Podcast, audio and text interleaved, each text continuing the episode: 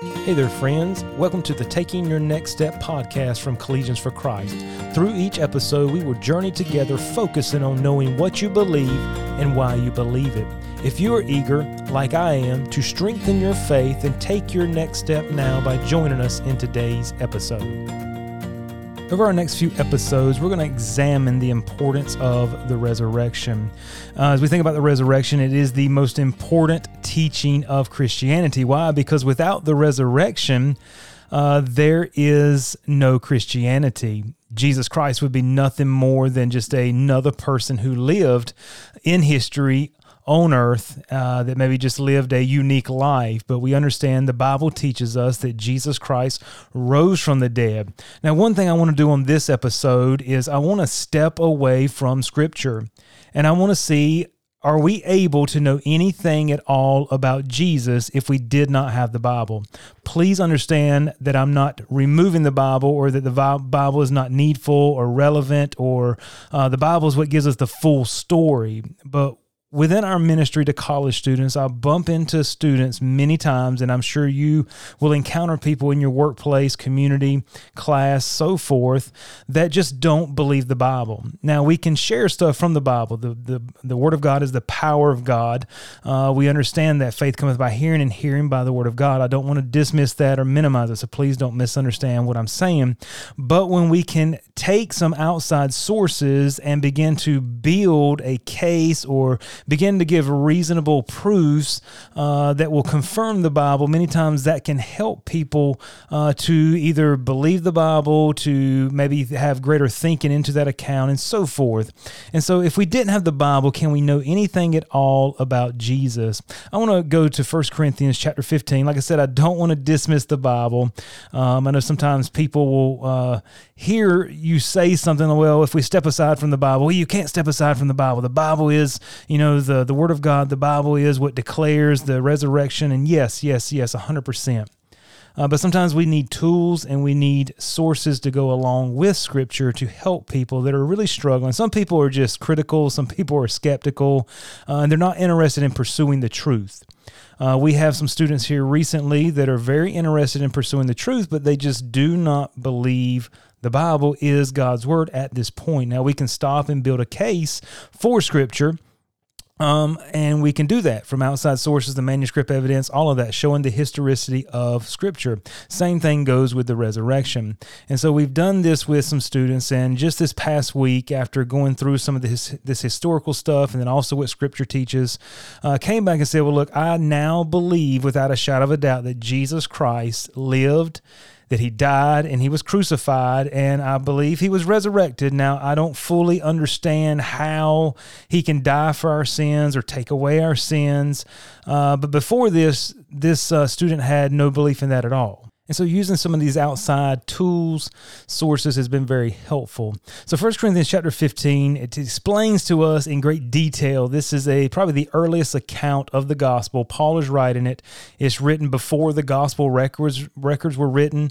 Uh, and he gives us in great detail what the gospel is. He said, For I delivered unto you first of all that which I also received, how that Christ died for our sins. And notice this according to the scriptures, and that he was buried, and that he rose again the third day according to the scriptures. And so, twice there, Paul emphasizes look, this happened, and it was as scripture said, as scripture prophesied. Nothing was outside of scripture. So, always tying it back in to scripture. What is the gospel? It's the death, burial, and resurrection of Jesus Christ. But also notice he doesn't stop there that he rose again the third day, he connects it there, and he says, And that he was seen of Cephas, then of the twelve, and after that he was seen of above five hundred brethren at once, of whom the greater part remain unto this present, but some are fallen asleep. After that he was seen of James, then of all the apostles, and last of all he was seen of me also, as of one born out of due time. Now, why does Paul take such care to share with us about this these accounts with people? Because Paul was writing to his audience, and he said, Look, the resurrection of Jesus Christ, I'm telling you that because I have experienced it. I'm telling you that because it lines up according to Scripture, but also there are many eyewitnesses to what happened. It's not just me telling you this. You can imagine this, and some other world religions may kind of fall into this category where one person has this encounter, this angelic encounter, this vision, or whatever the case may be, and they tell you that. Now, uh, depending on your character and how trustworthy you are, I may or may not believe that.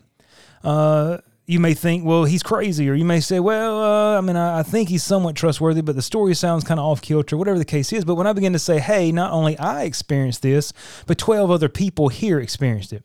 Not only 12 other people, look, this person and this person experienced it. Not only that, 500 plus people experienced it. How much more are you going to believe that this truly happened when there's this many people that experienced it? And not only that, notice what Paul said. He said, many of them are still alive today, meaning go and check it fact check the story. Call in question the truth that I'm teaching you here. So, what is Paul saying? He says, Look, there were many eyewitnesses to the resurrection of Jesus. So, Paul is building a defense, if you will, of what he's proclaiming. And so, as we come to the resurrection, my question is for this episode can we know anything about Jesus outside of Scripture? And I want to tell you, we can know a lot about Jesus outside of Scripture. And what this does is just confirms the truth of Scripture. Now, I don't want to go into great detail reading some of these historical accounts. I will uh, make a link available there uh, where we'll put it on our website um, for you to be able to, to have access to it. Uh, but there are six what we have for this study, there are six non Christian sources meaning they are not believers trying to make you believe because they're believers. These are historians, these are people that are non Christians that wrote historical accounts uh, during the first and second century that tell us something about Jesus. And so I'll just read a few of these. I don't want to bog us down. I know sometimes you start reading historical stuff, people start yawning and so forth, but this is very important.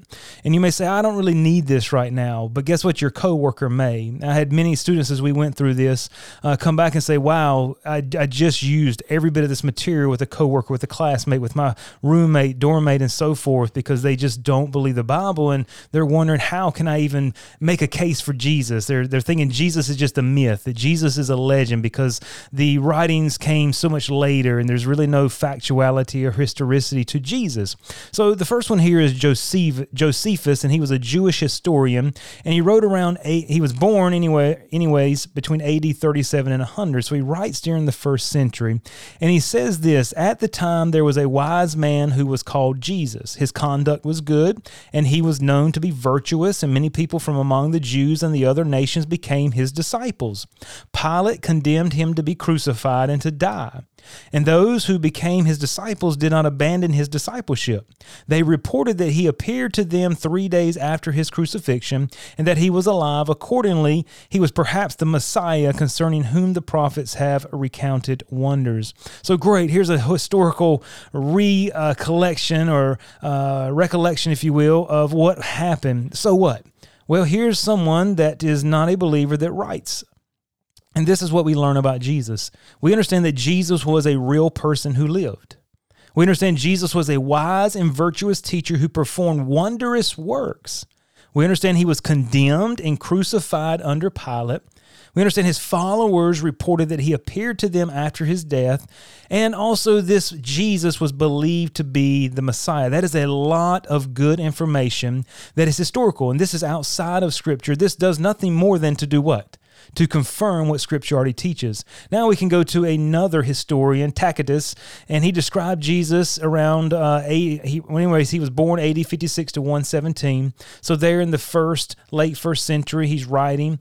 Consequently, to get rid of the report, Nero fastened the guilt and inflicted the most exquisite tortures on a class hated for their abomination called Christians by the populace Christus, meaning Christ, from whom the name had its origin, suffered the extreme penalty during the reign of Tiberius at the hands of one of our procurators, Pontius Pilate, and a most mischievous superstition thus checked for the moment, again broke out not only in Judea, the first source of the evil, but even in Rome, where all things hideous and shameful from every part of the world find their center and became popular. Now, we learn some things about Jesus here, very important things. Now, he's writing uh, the historical aspect of Nero uh, persecuting Christians, and maybe you've heard about that uh, through preaching and different things. And what we learn here is that Jesus was a real person, but now we learn this that he lived in Judea.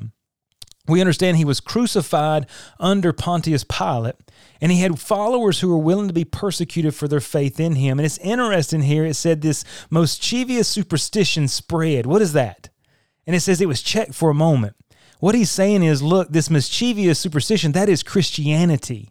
That is the truth of the Word of God spreading. And there, you have to remember, this is a skeptic or a, a unbeliever that's writing this. So they're not going to say, hey, the gospel was going forth like you and I would communicate it.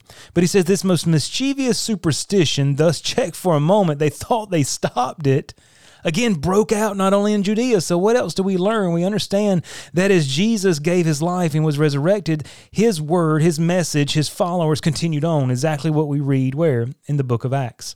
Now, another historian here, Mara bar Serapion, I guess is how you'd say it, uh, right around the first century, uh, late first century, uh, early second century talks about Socrates, talks about Pythagoras, and talks about Jesus. And I'll try to condense this real quick.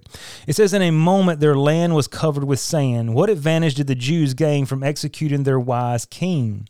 It was just after that that their kingdom was abolished. God justly avenged these wise men. The Athenian died of hunger. The Samians were overwhelmed by the sea. The Jews, ruined and driven from their land, live in complete dispersion.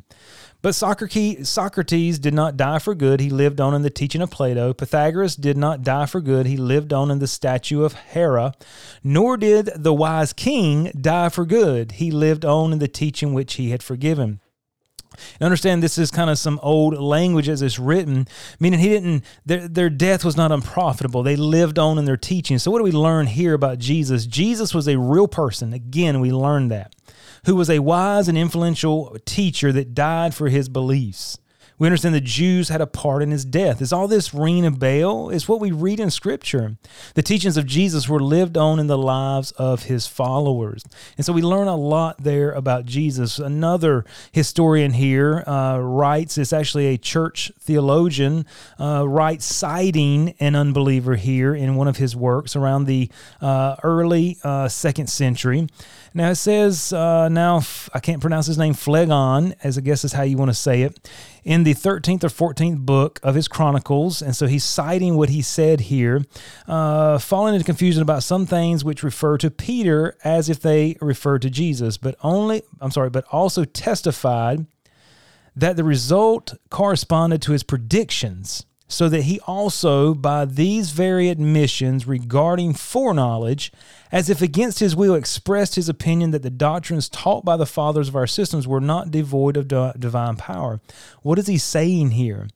He's telling us that Jesus had the ability to accurately predict the future. He says it uh, in a way that's like begrudgingly. I, I, I don't I mean, I hate to say this, but Jesus had a knowledge of future events. Let me, I need to back up. Not only ascribe to Jesus a knowledge of future events, but also testified that the result corresponded to his predictions. There you go. I want to make sure you get the full context there. It's trying to, to condense it for you. But it's saying that Jesus had the ability to accurately, accurately predict the future. They're saying, look, what the man said actually happened. We don't fully understand it, but it's like, wow so we understand he was had the ability to predict the future. Jesus was crucified under the reign of Tiberius Caesar. So now we understand more of the governmental uh, uh, history about it, who was in power, which allows us to do what? To place the resurrection at a specific time and place. We understand when Jesus was crucified, there was a great darkness and earthquake that occurred. That was a little bit further down in the writing numerous sources cite that and try to figure out why on earth was there this great darkness and earthquake. Do you remember that in the resurrection story? What I'm doing here is to show you that the resurrection of Jesus Christ is a real historical event that occurred in a real place at a real time. And if this is the case, we should expect to find information about this event in both the Bible but also in sources outside of the Bible. And it's amazing to me that Christianity hinges not on what one person says, but an actual historical event to where God says, Look, you can prove me. You can trace it back. You can go through and you can find the historical event actually happened to base what I'm telling you to base your faith in. This is not just one thing someone's telling us, and, and it's good. Faith is good. We're to believe on faith, but God said, I'm going to ground this not in some one person receiving golden tablets or one person having some type of angelic experience and they're writing to you all that. I'm going to write about this historical event that happened at a specific place at a specific time. And if that's what happened, you should expect to find the people that were in power during that time, the government that was in power, the town, uh, the time frame, the person, all of that. And what do we find? We find all of that. Let me just read real quickly two last ones here. They're very short. Uh, Lucian of Samosata, a Greek writer, described Jesus this way. The Christians, you know, worship a man to this day, the distinguished personage who introduced their novel rites and was crucified on that account. So quickly we learn that Jesus was a man who was worshiped as God by his followers. Jesus was crucified, and Jesus was crucified for his beliefs and teachings.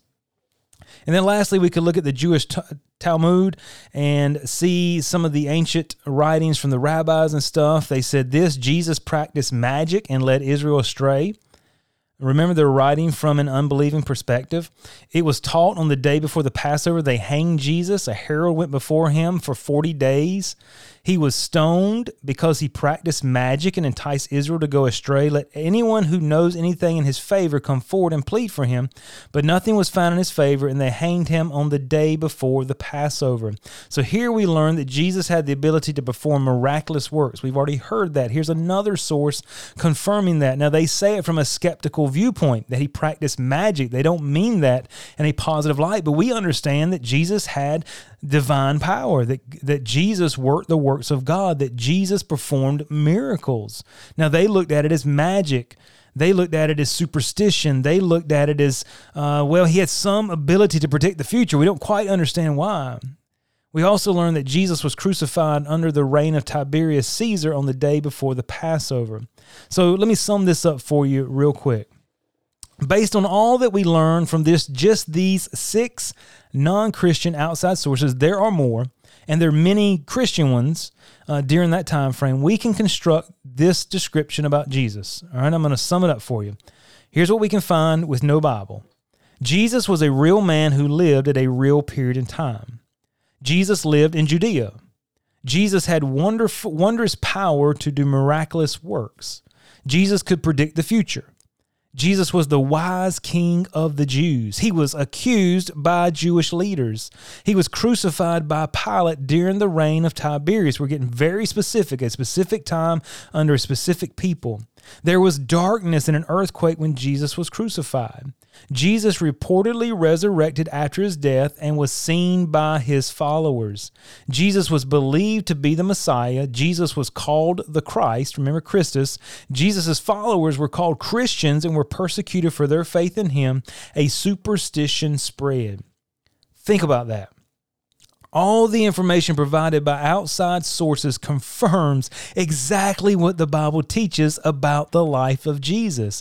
Clearly, the fact that Jesus was a real person who lived and died by crucifixion and was resurrected from the dead is a historical fact that is supported by much evidence. And so when somebody begins to tell you that Jesus is just a myth or Jesus is uh, not really maybe no, nothing more than a historical person, you can take outside unbiased sources and construct or build or paint a picture, a true picture of who Jesus is that goes much further than just saying, hey, Jesus was a real man who lived in a period of time. No, we can tell you lots of things about Jesus. And not only that, then we can transfer into Scripture and begin to use Scripture to undergird that foundation. We understand this is kind of like we would refer to general revelation. We understand Scripture would be special, that it gives us the great details about who Jesus is uh, and so forth. And so we need Scripture, but this will allow you to make a case uh, for the person of Jesus to trace it back and it's undeniable. You can't deny if you don't believe Scripture, then you have to say, well, you can't ha- know history at all. Now, there are some people like that, and we can talk about that. But we understand we can know history because we can know what we did yesterday and last week and last month and so forth. And so I hope that's been a help to you. We'll look at, on our next episode, what exactly happened there on the cross as Jesus died. Join with us on that episode. Thank you for taking the time to listen. If this podcast has been helpful to you, please share it with a friend or subscribe to stay up to date on the latest episodes. You can connect with Collegians for Christ online for more information and resources at cfccampusministry.com.